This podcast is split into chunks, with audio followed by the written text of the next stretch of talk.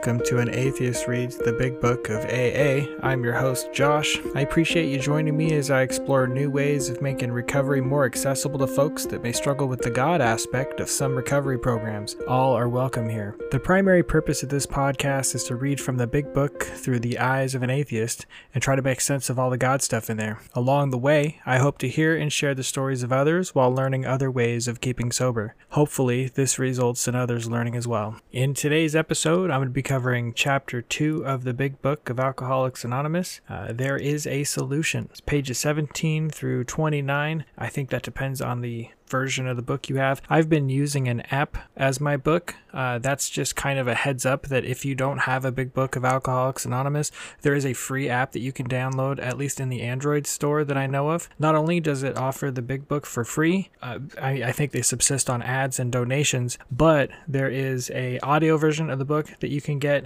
uh, there's a meeting schedule inside the app, and there's even a community that you can reach out to and post comments on and make comments on other posts. Uh, and there is a 24 7 addiction help hotline through this app. So it's pretty it's pretty robust. I was pretty surprised by the app, but this is what I've been using for my my podcasting. It's what I've been using when I need to read out of the book if I choose to do so. And it's just called the AA Big Book in the Android store. So if you are looking for an option that you can have in your pocket, or if you just are not with if you just do not have the literature and you you don't feel comfortable asking for a book for free or whatever reason, there's there's no there's no real excuse to not have this book anymore.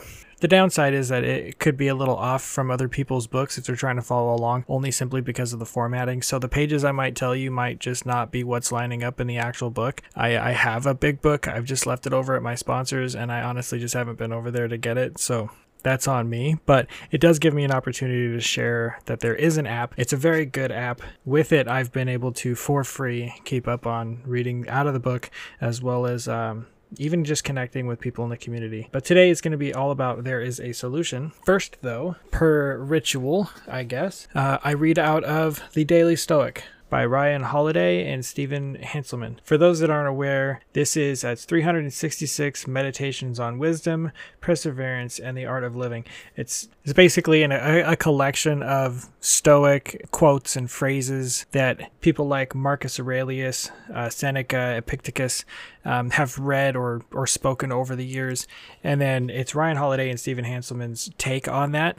Uh, I like this book as a way of kind of starting the day, so I'm using it as a way to start the podcast. Uh, as I've said before, I understand that some of the passages and even some of the philosophers that they quote have had a tendency to be a little gaudy. Um, so far, we haven't ran into that while I read this on the podcast, but when we do, we'll just cover that. Like the main, the real main focus of this podcast isn't necessarily to just even suggest that the big book is the only way to stay sober. I, you know, I can't explain enough just how important it was for me while I was getting sober to feel comfortable in meetings. And I say that because I had a hard time finding a meeting for any other type of recovery program out there. I live in I live in a fairly busy metropolitan style city, but when I needed a meeting, the closest one to me at the time that I needed it that wasn't AA, that wasn't some sort of religious styled AA or fundamentalist AA was uh, like an hour away and I didn't have a car, I didn't have access to one. So it wasn't an option really. We weren't doing Zoom meetings, that wasn't really a thing.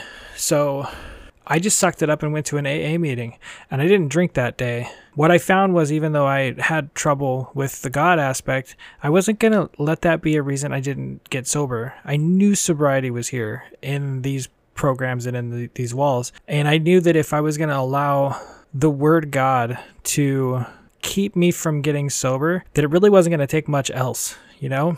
So I kind of had to just get over it. And the best way that I found to get over it was to kind of dissect what the word means to me, why I hated it at that time, or why it made me uncomfortable. I guess not hated it. That was more of my youth. I was like that in my youth a lot. But what about it made it uncomfortable? What about it made it so that I couldn't feel comfortable in a meeting, even if I knew that just being in one could keep me sober for that day? So this podcast is me just sort of reaffirming and re-exploring a lot of these these ideas that I've had and yeah, part of that means reading out of a book that to me helps me start my day thinking about something other than what I've just picked up off my phone or some bit of news or some bit of stress that maybe carried over from the night before or, you know, feeling dread about things. It just has me thinking in a constructive way about something that maybe didn't pop into my own head.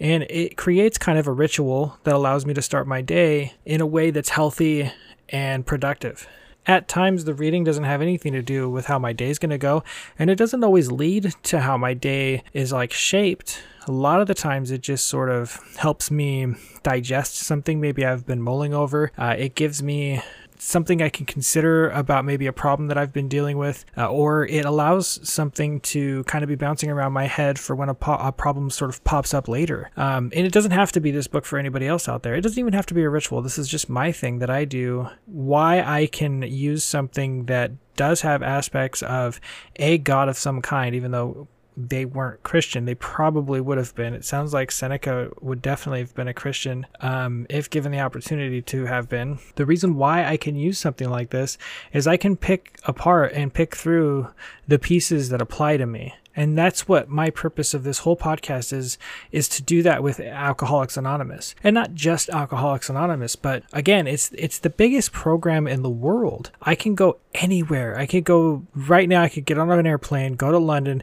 get there and probably be able to find a meeting as soon as i land or maybe one within a few minutes. There that's a major thing when you're struggling for me when i am struggling to be able to get plugged in connected with other people that are sober even if they do have a fundamental uh, uh, just a fundamental difference in how they approach or participate in this program that fellowship is still existent. That fellowship is still there for the purpose of keeping people sober. The ideals of aa of reaching out your hand of being the hand of aa is still there. That doesn't mean that every single meeting everybody's just a fucking ray of sunshine or even helpful. But if we're going to go with like the law of average, I'd rather be able to be comfortable going into the most uncomfortable place if I need it to stay sober. If my program of choice was was LifeRing and I don't live in LA, it's a very good possibility I'm just going to have to wait to either hear from somebody or to get into a meeting. Now, yeah, there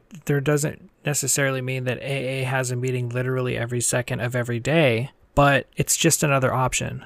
I'm all about having all available options at the ready should I need them. At least that's how I've grown into recovery for me. Not being shy to go to an NA meeting if I need to, even though drugs weren't my primary issue to set aside any kind of misgivings I might have about going to a, a group that very specifically has God in the title of the group, knowing what kind of a group it's going to be that I'm going to be getting myself into. More often than not, I have found myself in those meetings and immediately welcomed despite the fact that I'm an atheist. Yeah, sometimes people share at me and some people might have some questions on me being an atheist. I've never really felt like pressured uh, in the in a way that makes me think I can't be there because I'm not all about the God stuff. But there's just so much importance to that for me. And I have a feeling I'm not alone. When I've been to meetings and I've seen people be uncomfortable that don't necessarily believe in all this God stuff, or I hear people talk about how they just got turned off from the program, I, I just, it makes me feel like, okay, I'm not alone.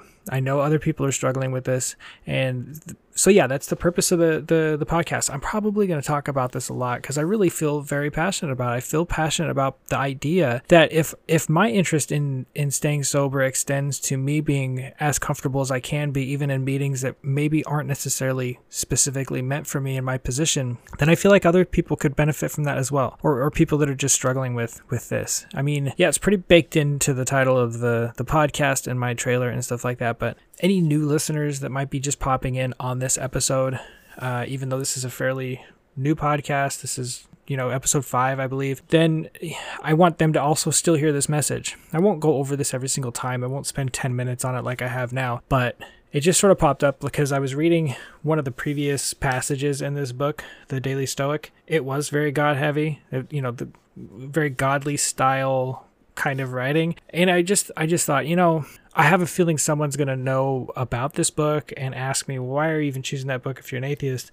And that's the reason. Like I I can read this book and know that there's a lot of God stuff in here and still dig to the parts that apply to me and help me throughout my day-to-day life even while knowing there there might be something a little better, but this has worked really well for me. So I hope it works for other people. Uh, in the future, I'm open to reading from other different types of daily meditations. I've read a few that were secular and they didn't really do a lot for me. I think there's a book called Beyond Belief Agnostic Musings for 12 Step Life that we use in our secular meeting. And while I enjoy it for leading or starting a meeting, it doesn't seem to really work for me for starting my day. So, long story short, I'm open for, to suggestions, but for now, this has really worked for me and I really enjoy what I've gained from it. So, hopefully, others do the same. So, I'm front loading some of these episodes. So, the dates are going to be a little off on these.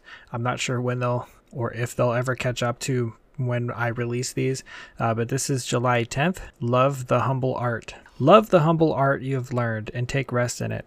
Pass through the remainder of your days as one who wholeheartedly entrusts all possessions to the gods, making yourself neither a tyrant nor a slave to any person. Marcus Aurelius, Meditations 431. Stop by a comedy club any weekend night in New York or Los Angeles, and you're likely to find some of the world's biggest and most commercially successful comedians in there, workshopping their craft for just a handful of people. Though they make a fortune in movies or on the road, there they are, practicing eh, the most basic form of their art. If you ask any of them, why are you doing this? Why do you still perform? The answer is usually because I'm good at it, because I love it, because I want to get better, because I thrive on connecting with an audience, because I just can't not do it. It's not work for them to get up on stage at Caroline's or the Comedy Cellar at 1 a.m. It's invigorating. They don't have to do it. They're free and they choose this. Whatever humble art you practice, are you sure you're making the time for it? Are you loving what you do enough to make the time? Can you trust that if you put in the effort, the rest will take care of itself? Because it will. Love the craft, be a craftsman.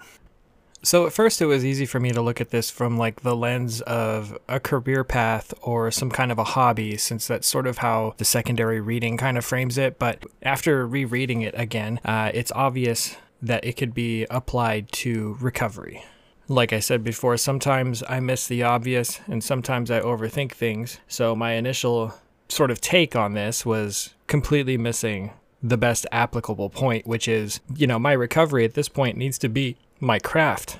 It needs to be my humble art. If that's going to be the case, then what am I doing to not necessarily perfect it, you know, progress over perfection, but what am I doing to really put the work in? How am I workshopping it? What am I doing to make my recovery as strong as it can be? You know, when I was in the meeting the other day, someone was saying that uh, it was a secular meeting. Somebody was saying that despite their best efforts, whenever they uh, apply recovery, whenever they're inside their recovery, their life improves. That's just the truth for me, too. That's just how it works for me as well. So when I rest on my laurels and I feel I, have been uh, I've been sober for two and a half years, which isn't you know it's a it's a long time for me in this instance. You know I've had long term sobriety, almost eight years, over eight years, uh, but this two and a half has been of a quality that it's a long time my intentional sobriety this last time was so much more purpose driven for the most part, even when I wasn't really as deeply in my recovery as I should have been. The work that I had done and have done permeated my life even when I wasn't in recovery. And that was kind of a problem. Not saying that there's anything wrong with my recovery being strong enough that even when I'm not actively seeking it out, it still has a positive effect in my life.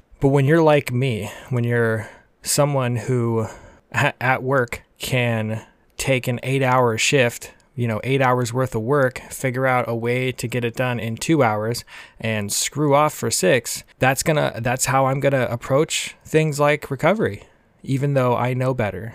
And while, like I've said before, I didn't backslide, my progress didn't lessen, uh, I definitely was like resting on my laurels. You know, I was having that feeling of graduating. That's what I was going with how much time I've had after after a few years, you know, it's easy for me to think in my head, well, I've been to a hundred meetings, hundreds of meetings, I've read the books, I've done the stuff. So, you know, as long as I keep doing this stuff, then I don't have to do any of that work anymore, or at least I don't have to do it as much or as intentional.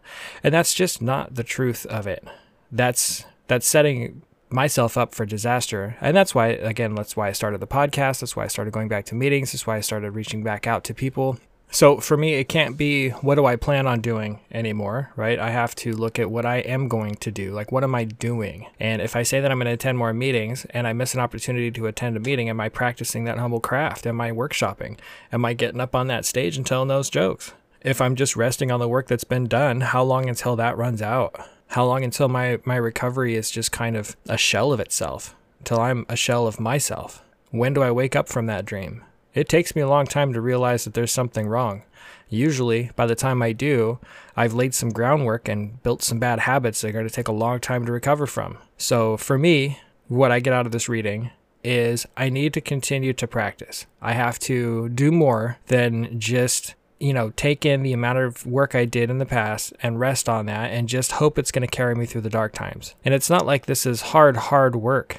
It does get easier. The work itself is never easy, but it does get easier. And while it's not the worst thing I've ever done to reach out to someone in sobriety and talk to them for 30 minutes, I can build it up in my head to where it's just something I can I can hold off on and put aside and not something that has immediacy because it's not an emergency.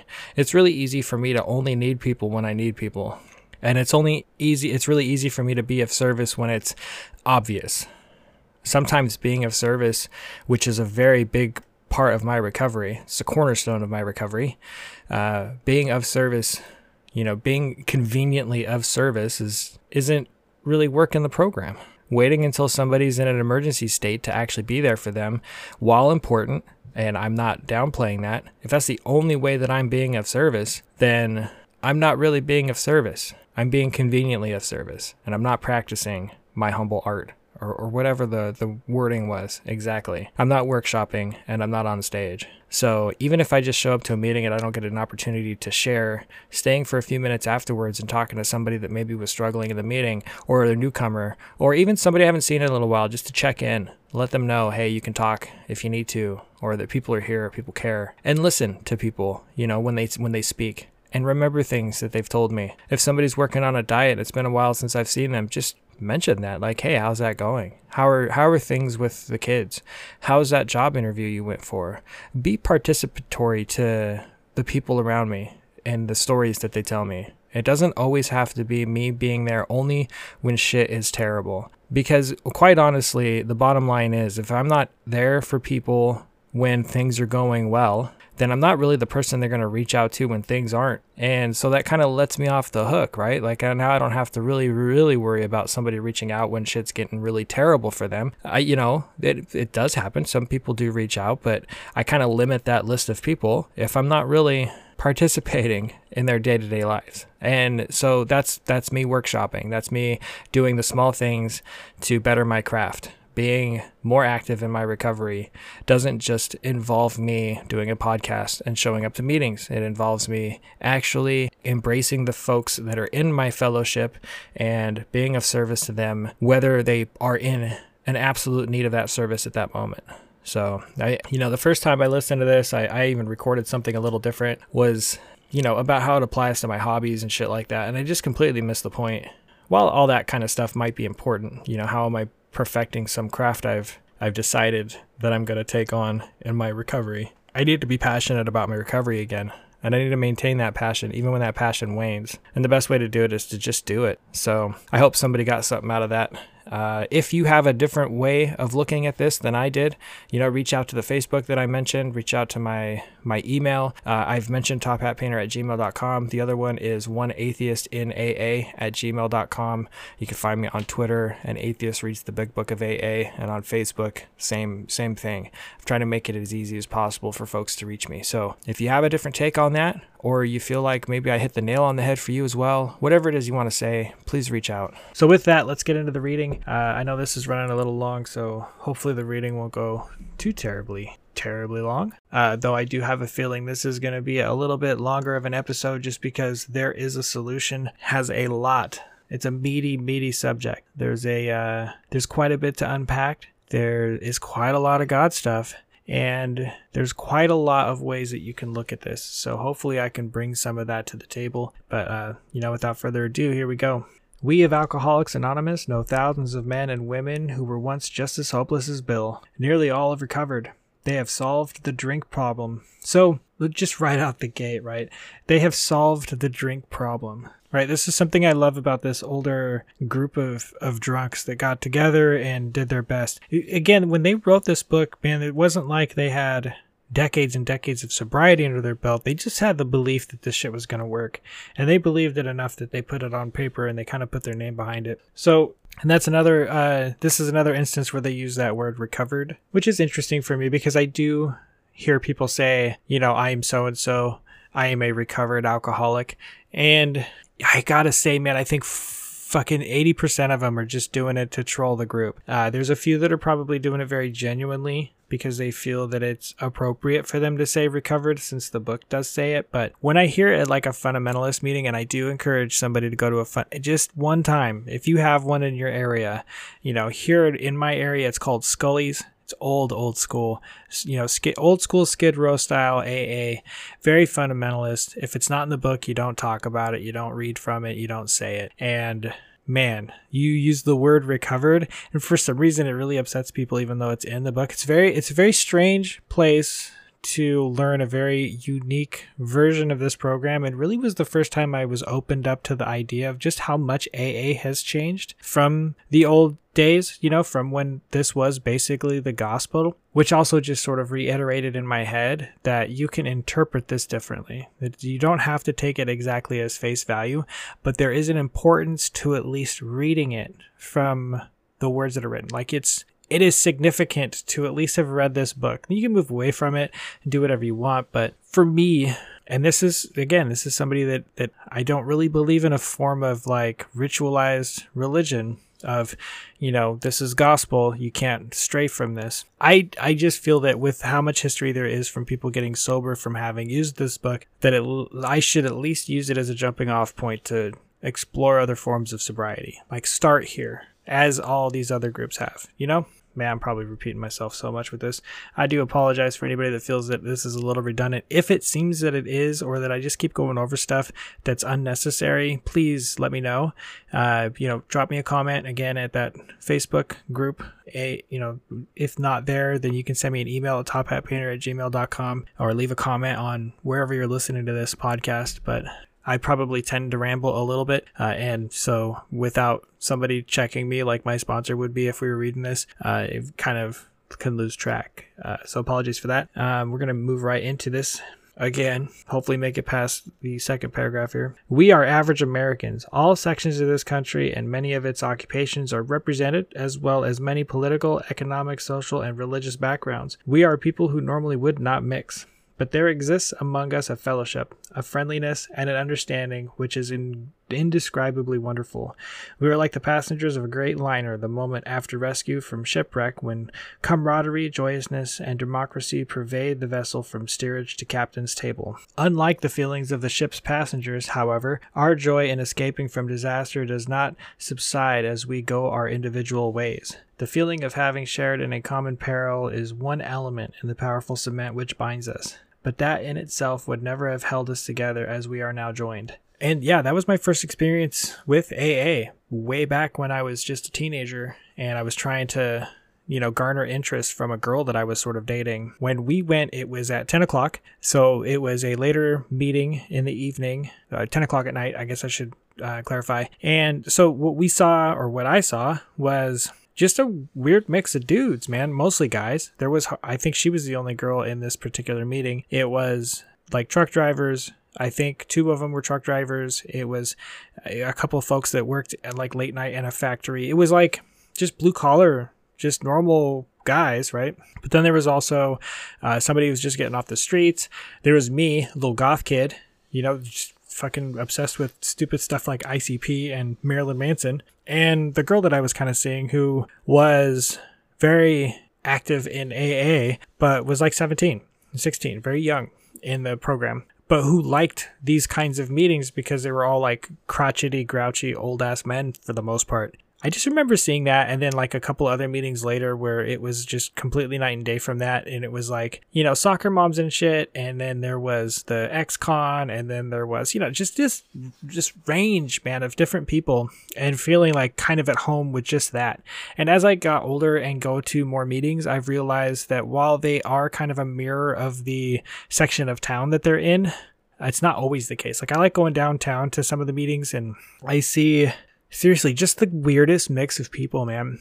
And I love it. That's the kind of groups of people that I used to hang out with when I was sober. So it was comforting to know that those groups existed here. That actually that was just kind of how it would come about. You know, I've, I've met people that were lawyers. I've met people that were police officers, and I've met people that, like me, were ex-cons. Like I just met the biggest range, and I really enjoyed that. And that's sort of a selling point, I guess, for me also to continue with the program because yeah, we're all just sort of struggling to make it through this whole BS together. And it doesn't matter that we all come from all these majorly different backgrounds. Uh, the the purpose of staying sober is still there. Like the the primary goal is still all of us staying sober. The tremendous fact for every one of us is that we have discovered a common solution. We have a way out on which we can absolutely agree, and upon which we can join in brotherly and harmonious action. Okay. maybe not always harmonious and maybe not always brotherly and maybe not always agree. Uh, but you know, you get the point. This is the great news this book carries to those who suffer from alcoholism. An illness of this sort, and we have come to believe it is an illness, involves those about us in a way no other human sickness can. If a person has cancer, all are sorry for him and no one is angry or hurt. But not so with the alcoholic illness, for with it there goes a annihilation of all the things worthwhile in life. It engulfs all whose lives touch the sufferers. It brings misunderstanding, fierce resentment, financial insecurity, disgusted friends and employers, warped lives of blameless children, sad wives and parents. Anyone can increase the list. We hope this volume will inform and comfort those who are or who may be affected. There are many.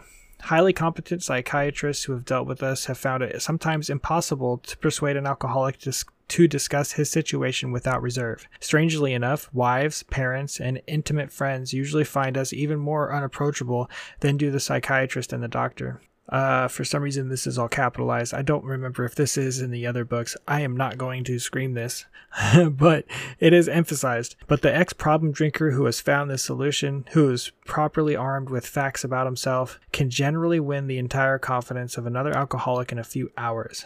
Until such an understanding is reached, little or nothing can be accomplished. So I really like this passage. It just sort of reinforces the fact that, you know, back when this program first started, people were so desperate to quit drinking. And that isn't to say that people are not desperate now, but there was a different kind of desperation back then, it seemed like, where they worked the steps within a few hours you know, someone would come over Saturday morning at 10 o'clock while the other person's still bleary eyed and, and sort of drinking coffee through his hangover. And then by the time they left at like six that night, they were done with the steps and they were on ready to go to go help the next alcoholic. I think the first time I did the steps, it took me like six months. And the second time I got sober, it took me like a month and a half or two months just to get through the fourth step. And I was in prison. I had all the time in the world to work on that stuff. So it is a different kind of pragmatic approach that I think that they had back then that while I'm sure it worked for that time, I appreciate that when I worked the steps this last time with my sponsor, it was kind of at our own pace. It was while we read this book and it was in kind of weekly increments. Not for any reason that I wasn't, you know, prepared or ready to do the steps, but I just think it gave it kind of an organic feel and it made it seem much more natural to me to do it that way. What I do like is that there are no hard rules as to how fast anybody should be doing the steps. Though personally, I think that when I got to my fourth step this third time, what I found was I just needed to sit down and do it. And I think that's that's an important factor. And that stuff we'll get into later. But yeah, I just really like knowing that while it was kind of appropriate back then to just do this in an afternoon, that that isn't a hard, fast rule. That the man who is making the approach has had the same difficulty, that he obviously knows what he is talking about, that his whole department shouts at the new prospect that he is a man with the real answer, that he has no attitude of holier than thou, nothing whatever except the sincere desire to be helpful, that there are no fees to pay, no axes to grind, no people to please, no lectures to be endured. These are the conditions we have found most effective. After such an approach, many take up their beds and walk again. I don't know what that means. Why I don't know why you need to take up your bed. I'm guessing it's sort of an old timey phrase to just kind of mean that you like get get up get up off your ass and, and get to work. I, I don't know. None of us makes a sole vocation of this work, nor do we think its effectiveness would be increased if we did. Uh, that I don't necessarily think is true anymore. I think plenty of folks in AA make this kind of their life, and that's what keeps them sober. Um, listen, man, there's busybodies in here. There's people that are gonna get all up in your shit because this is what they have to do, and this is the the kind of career they've given themselves. For them, this is the the work that they love, uh, just like what was talked about in in the reading. And while it can be really obnoxious, I'm not gonna lie. When when some of these folks get all up in my shit, what I've noticed is while that might be true, they're the first ones to really worry about me when I'm not at, at a meeting. When I was going to these older more non-secular groups yeah they're the first ones to call me like hey man i haven't seen you in a week how you doing and there's something special about that not everybody's going to enjoy that. I get that. Not everybody's going to really appreciate the folks that do live in the meeting halls. I I think it's just an indicator that this is what they've chosen as their as their love. This is what keeps them sober. So no, I, I don't think it's necessarily true that none of us make this a sole vocation. There are folks that definitely do. And at times I have met folks that do that they're like a beacon. Man, there's just something about them that makes their version of sobriety worth really wrapping your own head around, you know? And it's not always the same for everybody. The person I might find who does make this their kind of sole vocation uh, as as an appealing sort of mirror of sobriety that I would want to go after, or at least have a bit of that spark that maybe I could learn from, isn't the same for everybody, but they're out there. You know, these people that just do this shit all day, go to meetings every day, all day. This is what they do and seriously, I, I personally don't think there's anything wrong with it. Whatever keeps them from, you know, making a wreckage of their life. We feel that elimination of our drinking is but a beginning. A much more important demonstration of our principles lies before us in our respective homes, occupations, and affairs. All of us spend much of our spare time in the sort of effort which we are going to describe. A few are fortunate enough to be so situated that they can give nearly all their time to the work. See, they even mention that. There are some folks that do just have the opportunity to kind of just do this shit basically full time. And seriously, there are some clubs that have survived through really rough times, specifically because there's been like one or two people that just basically live in the meeting hall that are willing to carry meetings that nobody else showed up for, you know? They just kind of will shoulder that burden because they feel that someone's got to and it might as well be them. So hats off to those kind of folks. If we keep on the way we are going, there is little doubt that much good will result, but the surface of the problem would hardly be scratched. Those of us who live in large cities are overcome by the reflection that close by hundreds are dropping into oblivion every day. Many could recover if they had the opportunity we have re- enjoyed. How then shall we present that which has been so freely given us? We have concluded to publish an anonymous volume setting forth the problem as we see it. We shall bring to the task our combined experience and knowledge. This should suggest a useful program for anyone concerned with a drinking problem. Of necessity, there will have to be discussion of matters medical, psychiatric, social, and religious. We are aware that these matters are, from their very na- nature, controversial. Nothing would please us so much as to write a book which would contain no basis for contention or argument. We shall do our utmost to achieve that ideal. Most of us sense that real tolerance of other people's shortcomings and viewpoints and a respect for their opinions are attitudes which makes us more useful to others. Our very lives as ex problem drinkers depend upon our constant thought of others and how we may help their needs. That does seem really exhausting, right? The constant co- uh, the constant thought of others and how we might help them. We, in my drinking, I constantly thought of other people. I just didn't give a shit if I was going to be helpful to them or not. So I guess the only exhausting part is that I find a way to be useful in the world around me while I'm thinking of all these others, as opposed to just obsessively thinking about what they thought of me, or that thing they did that hurt my feelings, or the fact that they don't appreciate, or the fact that they don't recognize all of my efforts, or the fact they keep harping on me about all the bullshit I did, or you know what I mean? Just on and on and on. I was perfectly willing to let people run around my head rent free. Now is an opportunity for me to think of others in a way that allows me to kind of, you know, offer payment in some way. You may already have asked yourself why it is that all of us become so very ill from drinking. Doubtless you are curious to discover how and why, in the face of expert opinion in the contrary, we have recovered from a hopeless condition of mind and body. If you are an alcoholic who wants to get over it, you may already be asking, What do I have to do? It is the purpose of this book to answer such questions specifically. We shall tell you what we have done. Before going into a detailed discussion, it may be well to summarize some points as we see them. How many times people have said to us, I can take it or leave it alone. Why can't he? Why don't you drink like a gentleman or quit? That fellow can't handle his liquor. Why don't you try beer and wine? Lay off the hard stuff. His willpower must be weak. He could stop if he wanted to. She's such a sweet girl. I should think he'd stop for her sake. The doctor told him that if he ever drank again, it'd kill him but there he is all lit up again. They're not mentioned here, but there are a few that I think are just as unreasonable. And I've heard them multiple times, even in meetings from people who are sober. Like, oh, she's such a pretty girl. I just, it's just amazes me that she would get into such a state. Like somehow our social conception of what is beautiful and the genetics that might carry people to look a certain way that is acceptable to those social standards should just be enough to keep somebody sober. Like why isn't that enough? Why why would they fall on hard times? They're so pretty. It just it's just so weird. Anyways, let's not get too fucking sidetracked there. Now these are commonplace observations on drinkers which we hear all the time. Back of them is a world of ignorance and misunderstanding. We see that these expressions refer to people whose reactions are very different from ours. Moderate drinkers have little trouble in giving up liquor entirely if they have good reason for it. They can take it or leave it alone. Then we have a certain type of hard drinker. He may have the habit badly enough to gradually uh, impair him physically and mentally. It may cause him to die a few years before his time. If a sufficiently strong reason, ill health, falling in love, change of environment, or the warning of a doctor becomes operative, this man may also stop or moderate, although he may find it difficult and troublesome and may even need medical attention.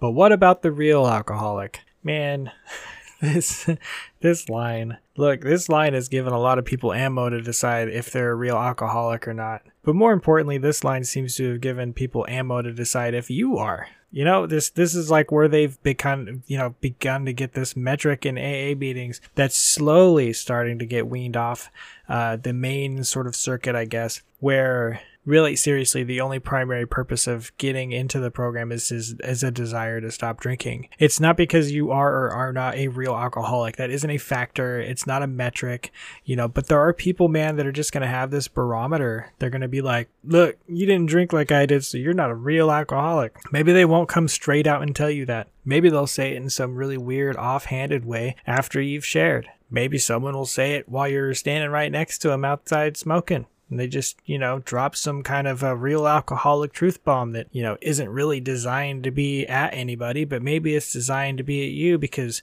for whatever reason they don't feel that you've drank enough or done enough to earn your chair. Seriously, fuck all those guys. You know, I love everybody in AA in a certain way just because without them there is no program, but I I just do not tolerate folks deciding for me if I'm a real alcoholic or not. Quite personally, while I have achieved uh, the three main goals of the real alcoholic of jails, institutions, and death, uh, I don't feel that that's a requirement for anybody else. I hope that my story might help folks that have gone down a, a similar path and maybe folks that didn't necessarily need as much pain and misery in their lives in order to make it to the front doors. The goal of this program, and the reason why I bring this up is because there are a lot of younger folks that end up walking through the doors that are like, well, I just hadn't gotten to the point to where I've, you know, gotten DTs or was living inside of someone's car that they parked in a driveway for me, or I wasn't living on the streets, or et cetera, et cetera, et cetera. So I don't know if I even belong here.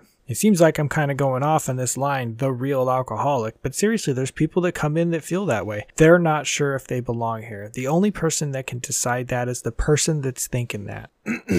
All we're designed to do is to offer them support should they decide that, yeah, I want to quit drinking. We can give them our experience, strength, and hope in the in the hopes that, that what that's what brings them here. I strongly believe that everybody who was involved with creating this program hoped that the bottom people needed to reach in order to come here would raise. I don't think that any one of them hoped that people would suffer the same levels of misery that they did before finding their ways in the doors. When I see someone come in who's, you know, fairly young and has quite a lot more life left who hasn't the amount of wreckage that I did and was able to achieve at that same age who's like I recognize I have a problem and I really know that I need to stop even though maybe they've never even spent a night in detox right or jail or whatever. They haven't ruined their marriage. I'm thankful that the program has evolved in such a way that they're fully welcome here and we can offer them a solution. They are a real alcoholic because they fucking say they are. I don't care if they are a binge drinker and they've come to AA. Like they're welcome here. Uh, with that little bit of ranty behavior, Sorry about that. I know I keep saying that I'm going to try not to rant so goddamn much, but there's just a few lines in this book that, while I do appreciate the things they're trying to say, just kind of rankle, you know? That's one of them. But what about the real alcoholic? I don't think I need to keep saying any more on that. I feel like I've kind of expressed that well enough, but goddamn, guys. He may start off as a moderate drinker. He may or may not become a continuous hard drinker. But at some stage of his drinking career, he begins to lose all control of his liquor consumption once he starts to drink. Here is a fellow who has been puzzling you, especially in his lack of control. He does absurd, incredible, tragic things while drinking. He is a real Dr. Jekyll and Mr. Hyde. He is seldom mildly intoxicated. He is always more or less insanely drunk. His disposition while drinking resembles his normal nature but little. He may be one of the finest fellows in the world, Yet let him drink for a day, and he frequently becomes disgustingly and even dangerously antisocial. He is a positive genius for getting tight at exactly the wrong moment, particularly when some important decision must be made or engagement kept. He is often perfectly sensible and well balanced concerning everything except liquor, but in that respect he is incredibly dishonest and selfish. He often possesses special abilities, skills, and aptitudes, and has a promising career ahead of him. He uses his gifts to build up a bright outlook for his family and himself himself, and then pulls the structure down on his head by a senseless series of sprees. He is the fellow who goes to bed so intoxicated he ought to sleep the clock around. Yet early next morning he searches madly for the bottle he misplaced the night before. If he can afford it, he may have liquor concealed all over his house to be certain no one gets his entire supply away from him to throw down the waste pipe. As matters grow worse, he begins to use a combination of high powered sedative and liquor to quiet his nerves so he can go to work. Uh, and we're going to pause just for a second right there to point out that this is what the second or third time where they have mentioned mentioned that there could be other substances that might be equally as much of a problem as alcohol could be. I know it's not the primary one that they're discussing, and they're not saying that, you know, this person goes on to become like a pillhead or something. It's very clear to me that even back then, it was pretty common for folks to start mixing other substances in with their alcoholism, and that it was probably just as difficult to stop those substances. I would say nowadays it's even more difficult because a lot of these substances that you quit cold turkey can kill you. So there is an importance to have some kind of program of recovery in place that can support the fact that both things might be an issue. Then comes the day when he simply cannot make it, gets drunk all over again. Perhaps he goes to a doctor who gives him morphine or some sedative with which to taper off. Then he begins to appear at hospitals and sanitariums. This is by no means a comprehensive picture of the true alcoholic, as our behavior patterns vary, but this description should identify him roughly. Why does he behave like this? If hundreds of experiences have shown him that one drink means another debacle, with all its attendant suffering and humiliation, why is it he takes that one drink? Why can't he stay on the water wagon? What has become of the common sense and willpower that he still sometimes displays with respect to other matters? Perhaps there never will be a full answer to these questions. Opinions vary considerably as to why the alcoholic reacts differently from normal people. We are not sure why. Once a certain point is reached, little can be done for him. We cannot answer the riddle this thing, this ideal in this book that we aren't normal people because we have this kind of ailment, right? It's very old language, and I get that. And it sort of, it definitely rankles me now when this sort of consideration is kind of passed around. I don't want people to assume that I'm abnormal because I am sober. I certainly don't feel abnormal because I can't drink alcohol without it potentially destroying my life. You know what I mean? I, I would feel like a normal person if I had diabetes. I would feel like a normal person if I lost a leg. Like it, I would feel like a normal person if I had another de- debilitating disease that made it uh, so that I was unable to participate day to day activities in a seemingly reasonable way. I would still be a normal person. The things that I do when I drink are abnormal. The way that alcohol reacts to my system is abnormal. But I'm a normal person, eh, whatever that even means. And we can get into that philosophical discussion if you want of what normalcy actually is. But I'm not going to go along the lines of saying that we are all abnormal we are all outside of of the general consensus because we have alcoholism. I don't think that's how this works, and I don't really understand that as being a current way of thinking. So yeah, again, I've said this before, I'll say it continually. There are things in this book and people say it in the meetings take what works and leave the rest and i think this is something we can kind of leave by the the modernized wayside we are not abnormal. We have an issue that we're trying to overcome in a very healthy and reasonable way. I'm not abnormal if I go to counseling. I just have some shit to work on, work through, and figure out. And this isn't me being some sort of a precious snowflake. Language is very important. That's why we choose to identify ourselves as an alcoholic, right? Because language is important. Me identifying myself as an alcoholic, for the most part, is kind of just me acknowledging that I get along better with a group of people that can't get along very well with alcohol, but that doesn't mean I'm ostracized from society because of it. But suggesting that we are not normal people is kind of ostracizing ourselves from general society. And that's not the purpose of this program. The purpose of this program is to make sure that I live a normal life, right? That means we're normal people.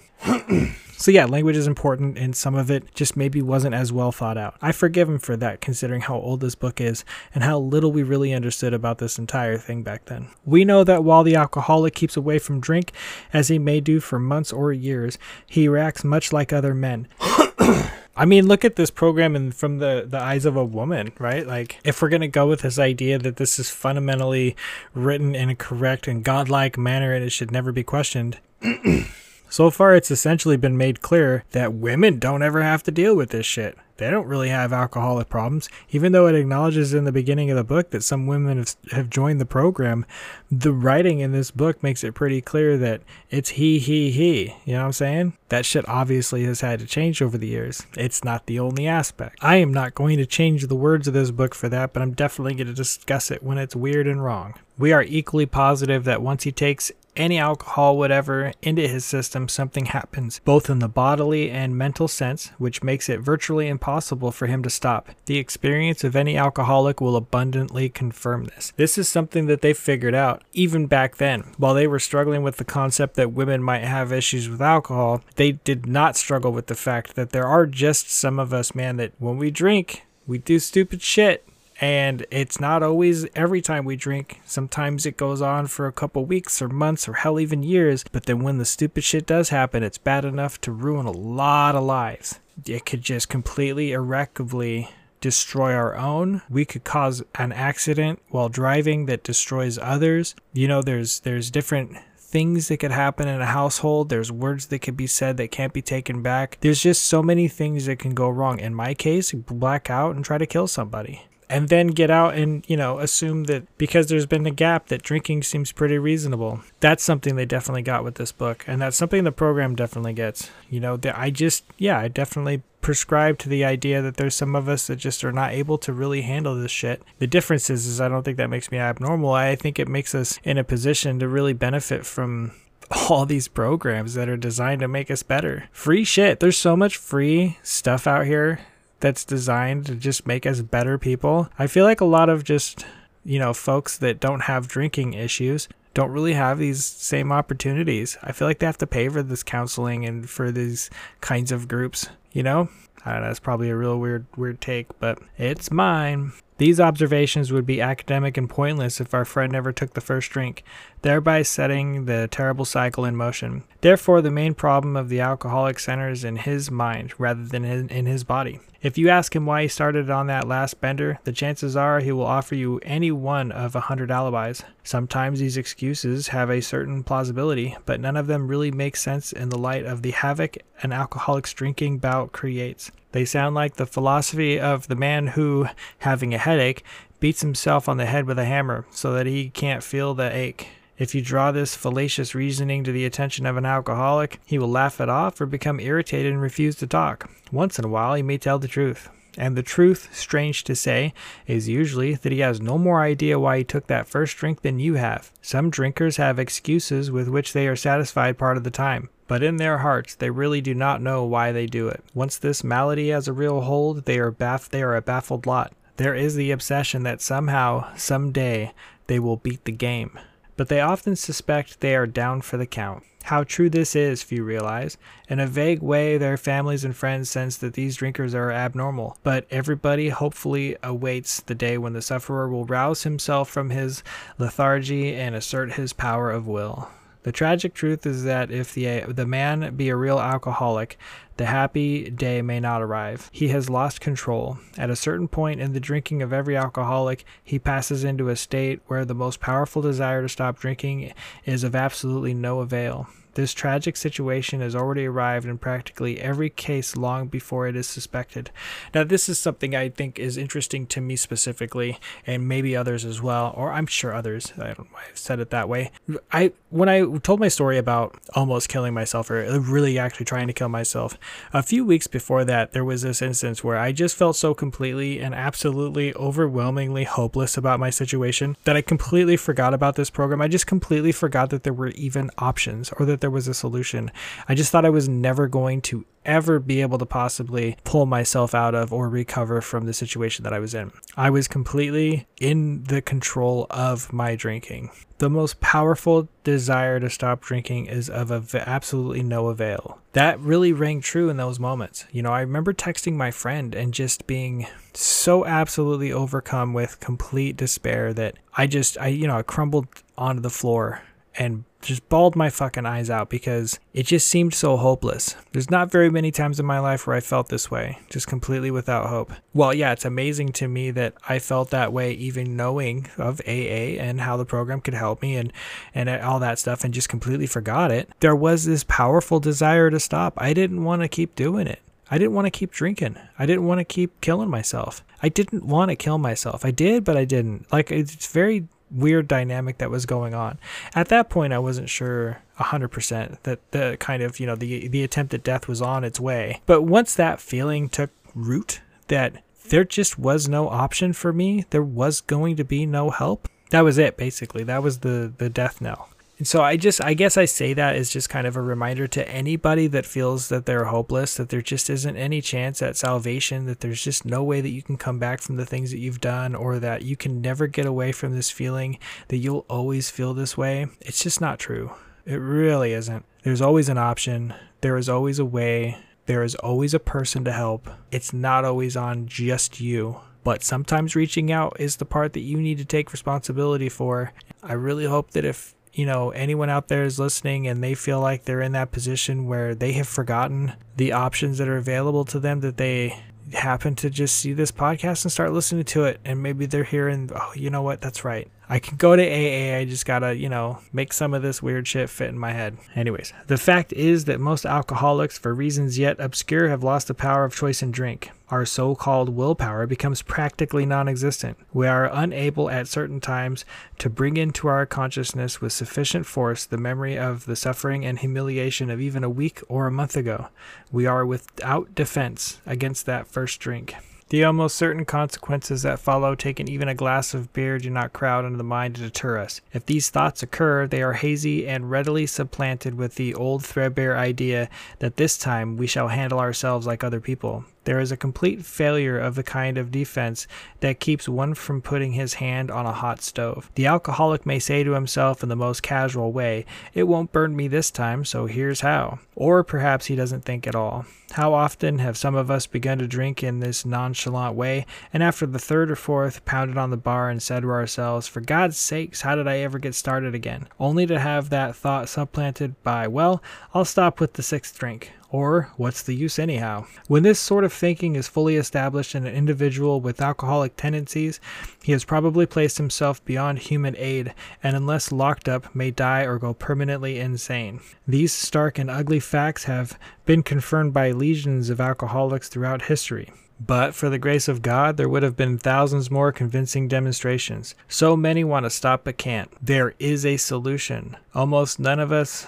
liked the self searching, the leveling of our pride, the, the confession of shortcomings which the process requires for its successful consumption. But we saw that it really worked in others, and we had come to believe in the hopelessness and futility of life as we had been living it. When, therefore, we were approached by those in whom the problem had been solved, there was nothing nothing left for us but to pick up the simple kit of spiritual tools laid at our feet. We found much of heaven, and we have been rock, rocketed into a fourth dimension of existence which we had not even dreamed.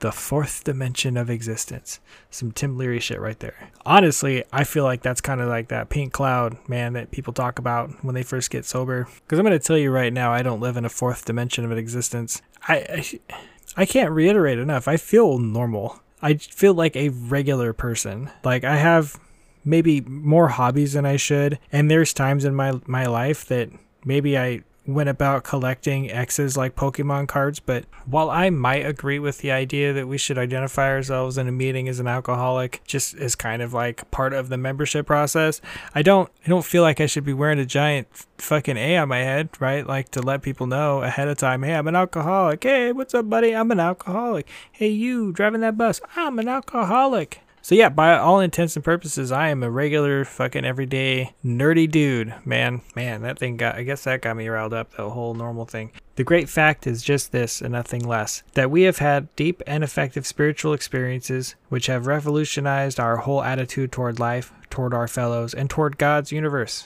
The central fact of our lives today is the absolute certainty that our Creator has entered into our hearts and lives in a way which is miraculous. He has commenced to accomplish those things for us which we could never do by ourselves. Now, obviously, for me personally, I yeah, that's total bullshit. But I think the purpose of that really for me is well, one, I can just completely omit that paragraph entirely, and it does nothing to harm my recovery. So getting stuck on that isn't really helpful to me. Like, it's not going to benefit my recovery for me to be like, but it says God stuff, and I don't like God stuff. Like, it really just it it doesn't even faze me reading that because I can just like ignore that completely. It doesn't do anything for me, so it shouldn't do any harm to me. It's not a failing of the entire program because some folks left that in there, and it doesn't mean that I can't exist in this program as an atheist just because its its existence is prevalent. If you are as seriously alcoholic as we were, we believe there is no middle of the road solution. So that, you know, whatever. If you are seriously if you are as seriously alcoholic as we were, Right. Okay. Maybe. I again, I still feel that the intention of this program was hopefully to raise the bottom. You don't have to be fucking Skid Row. You don't have to have destroyed multiple companies. You don't have to have destroyed your marriage. If you feel like you're on the verge of these things, if you feel like, you know, your work day's fucked up because you keep showing up hungover, whatever the reasons are that you feel that you need to quit drinking because it's an issue in your life, that's all that's required. There's no levels. You just might get along with folks that maybe have a story that's closer to yours. And you'll be surprised to hear that I think I should take a quick pause here to kind of explain myself. I'm not mocking the people who wrote this book. I am, if I were alive when they wrote this book, I would have gladly pointed out look, man, like, quit putting a metric on this. That's not helpful. There should not be a metric on how severe of an alcoholic you are. It's not a contest or a race. It certainly isn't one I want to win. I don't want to be the one in the front of that where it's like, I'm the worst alcoholic, motherfuckers. Yeah. Yeah. Like, I don't want that. I don't want other people to be that. I just want people to get sober, including myself. So, yeah, there's points of this where I take kind of issue because it feels like it's omitting others who could use this program. And I think a lot of people get stuck on some of this part of the language where it's like, well, I'm not that bad. So clearly I don't belong here. You belong here. And I and I'll pause and keep pointing that shit out. But I also just don't want think and want people to think that are reading this that I have a complete disregard for this program or this book. I just don't think it's above criticism. And I think some aspects of it should clearly be pointed out as being either disingenuous or just flat out wrong. We were in a position where life was becoming impossible, and if we had passed into the region from which there is no return through human aid, we had but two alternatives. One was to go on to the bitter end, blotting out the consciousness of our intolerable situation as best we could, and the other, to accept spiritual help. This we did because we honestly wanted to, and were willing to make the effort. That to me is the part that's important. If you're at that crossroads and you're like, well, I can either continue this until I die or I can find help, then there's help. Doesn't necessarily mean it's spiritual. I think spiritual is just another word for something completely unexplainable happening as a result of doing some things you may not understand. I don't have a degree in psychology, but I know that some psychiatric practices help me get better and make me feel better about my life. I believe in that process. And when I do, my life gets better. It's very much the same thing with this program. A certain American businessman had ability, good sense, and high character. For years, he had floundered from one sanitarium to another. He had consulted the best known American psychiatrists. Then he had gone to Europe, placing himself in the care of a celebrated physician, the psychiatrist Dr. Jung, who prescribed for him. Though experience had made him skeptical, he finished his treatment with unusual confidence. His physical and mental condition were unusually good. Above all, he believed he had acquired such a profound knowledge of the inner workings of his mind and its hidden springs that relapse was unthinkable. Nevertheless, he was drunk in a short time. More baffling still, he could give himself no satisfactory explanation for his fall. So he returned to this doctor, whom he admired, and asked him point blank why he could not recover. He wished above all things to regain self control. He seemed quite rational and well balanced with respect to other problems. Yet he had no control whatever over alcohol. Why was this? He begged the doctor to tell him the whole truth, and he got it.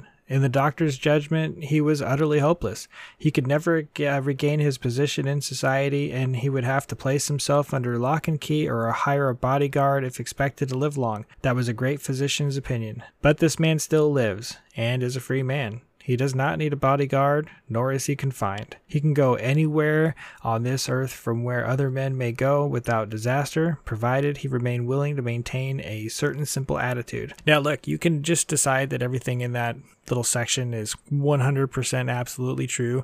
That someone went to Carl Jung and was like, help me. And the doctor's like, man, you're hopeless. There's no help for you. I can't really believe that that is 100% accurate I think that maybe some portion of it might be, but I also think they're selling a book. And they're not selling a book to make a profit, but they are selling a program. I think that the purpose of this was really just to describe that, yeah, if you feel that you've reached a point to where it is utterly hopeless and nobody can help you, or it seems like nobody can help you, there is a solution here. I, I really don't think it was intended to be described as if you go to a psychiatrist, they're going to tell you to fuck off. That's kind of what it sounds like they're saying, but I don't think that was the intention. Some of our alcoholic readers may think they can do without spiritual help. Let us tell you the rest of the conversation our friend had with his doctor. The doctor said, You have the mind of a chronic alcoholic.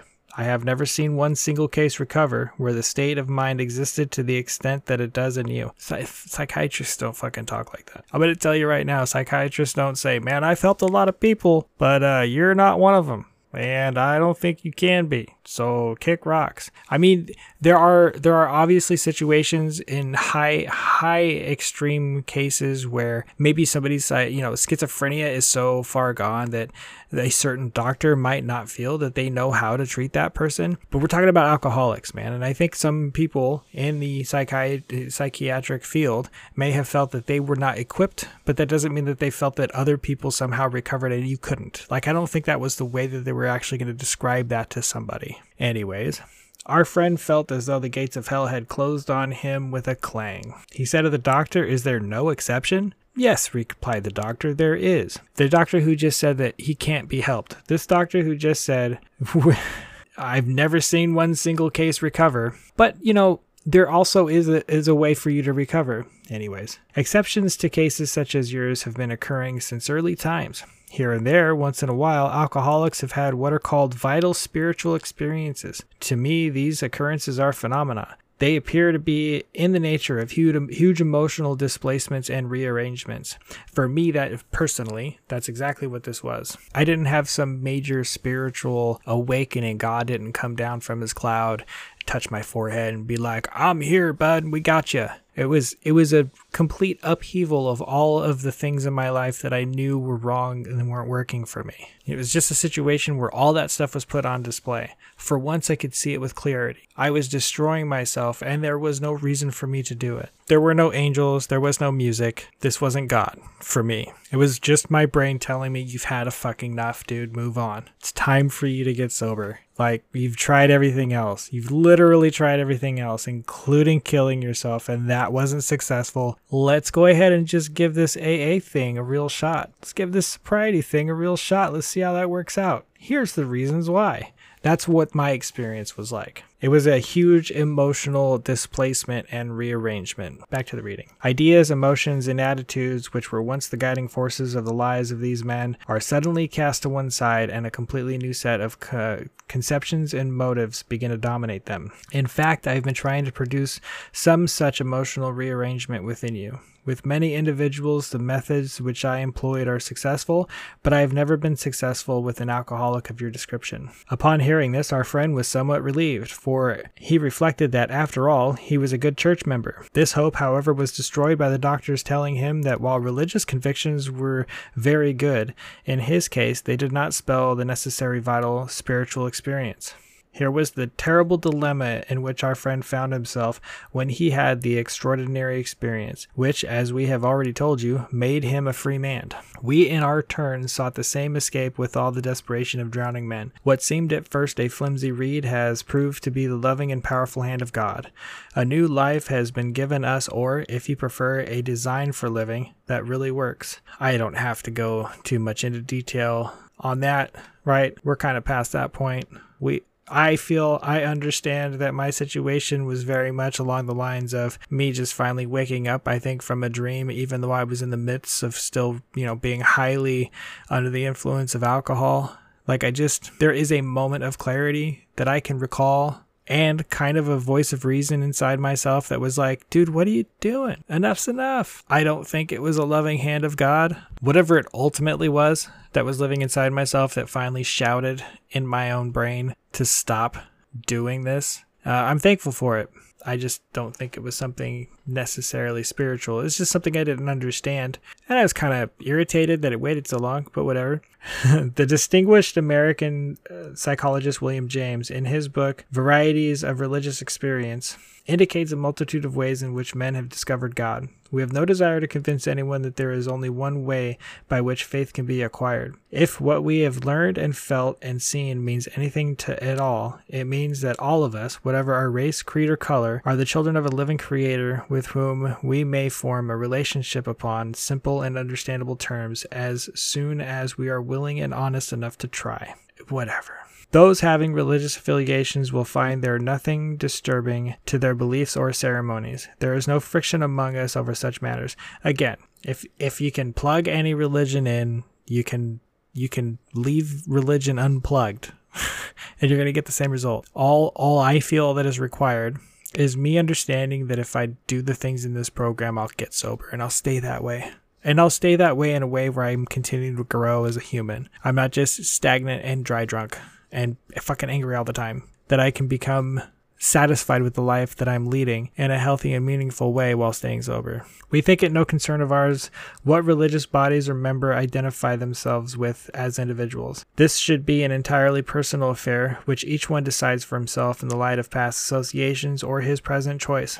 Not all of us join religious bodies, but most of us favor such memberships. Now, look, I in my early days of recovery, uh, when I was attending meetings that were a little too God heavy for me, or maybe the meeting itself would get a little a little too far into clearly Jesus, Pentecostal, whatever kind of behavior. I'd read this passage as my share if I were given the opportunity to share, just as kind of a subtle reminder that this isn't a Jesus Christ group. This isn't a specific God group. And that, yeah, there's some people here that are maybe Muslim or Jewish or atheist or whatever. Like, you know, if, if you are going to be all about the Jesus, that's a personal matter and it should be kept as such. Tell us how you've used whatever form of religion you have to continue to stay sober, but don't tell us that Jesus Christ is the only path to salvation and that all of us are damned or doomed to go to hell because we don't believe. And don't do it in some sort of a weird offhanded way that makes us all feel uncomfortable. Like there's no reason for any of that. It's not like I run around talking about your God's dead and you're an idiot for believing it. And I don't do it in a weird offhanded way in my shares. So yeah, I kind of expect that that isn't what happens when other people share. Like I don't want to hear a televangelical style, you know, Jesus Christ is great. And it says that we shouldn't be doing that very clearly in the text. Again, a lot of this text is fundamental all, all the way up until uh, I'm going to believe in just Jesus Christ and that God is my savior we're gonna close the meeting with the Lord's Prayer, and if you're Muslim, bummer. Like, or if you're an atheist, bummer. Like, I just, you know, I don't know. It just very clearly says that, right? Like, you know, we don't want to be too specific, and if you want to be specific, that's great, but that's your own personal deal, and maybe kind of leave it outside of the group. In the following chapter, there appears an explanation of alcoholism as we understand it, then a chapter addressed to the agnostic. Ooh boy, are we gonna have fun with that one? That's gonna be has to be a two-parter. There's no way I can get through that without without getting fucking sidetracked multiple times. Not if I'm getting sidetracked this much in just the like little bits of stuff I've read, read so far. Many who once were in this class are now among our members. Many who once were in this class, we're a class of people now. Agnostics are a class of people. They're a separate class. It's weird. Surprisingly enough, we find such convictions no great obstacle to a spiritual experience. And that part's kind of true. I mean, there are people that are atheists that still feel there's some kind of spirituality in this. They, you know, feel that there's spirituality in meditation, or at least feel that what they experience is so unexplainable that it can be chalked up as saying it's spiritual. And that's fine. I'm not going to judge any of that. I am going to. I just said I'm not going to judge any of that after just judging a whole bunch of shit within reason. Don't decide it for me. Don't make the entire meeting uncomfortable because you're talking about stuff that's very personal to you. Not saying that the meetings can't be about that. People talk about personal shit in the meetings all the time. They talk about very personal events that happened, very personal experiences that happened. But, like it says, we think it no concern of ours what religious bodies or members identifying themselves with as individuals. This should be an entirely personal affair, which each can decide for himself in the light of past associations. So yeah, I mean, I, I guess I, I do come across a little judgy when people go outside that, and it seems like go in a direction that can make a lot of people feel uncomfortable unnecessarily. That doesn't mean that we don't share personal experiences that might make people feel uncomfortable. But in those instances, when we're talking about our personal stories, when we're talking about the damage that we've done and the ways that we've successfully overcome that damage, that uncomfortability does have a purpose. There's a reason why we talk about that stuff. One is a matter of survival, another is a matter of making others feel comfortable. And and you know, finally, it's a part of the process of the program. Me telling you for 15 minutes that I'm a believer of Jesus Christ is not a part of this program. Further on, clear cut directions are given showing how we recovered. How we recovered. These are followed by three dozen personal experiences. Each individual in the personal stories describes in his own language and from his own point of view the way he established his relationship with God, and my own personal point of view of how I didn't. These give a fair cross section of our membership and a clear cut idea of what has actually happened in their lives. I do appreciate the book having this at the end. I think a lot of it was because people may not have been able to get to meetings and at least they can hear stories that experience strength and hope. And I think it was important that they kept expanding that. I really liked that there is kind of a swing. You can tell where it goes from, uh, you know, the old timey kind of language that we're hearing now to a much more modernized language, and the stories change. You can see the bottom raising in the experiences shared at the end of the book. We hope no one will consider these self revealing accounts in bad taste.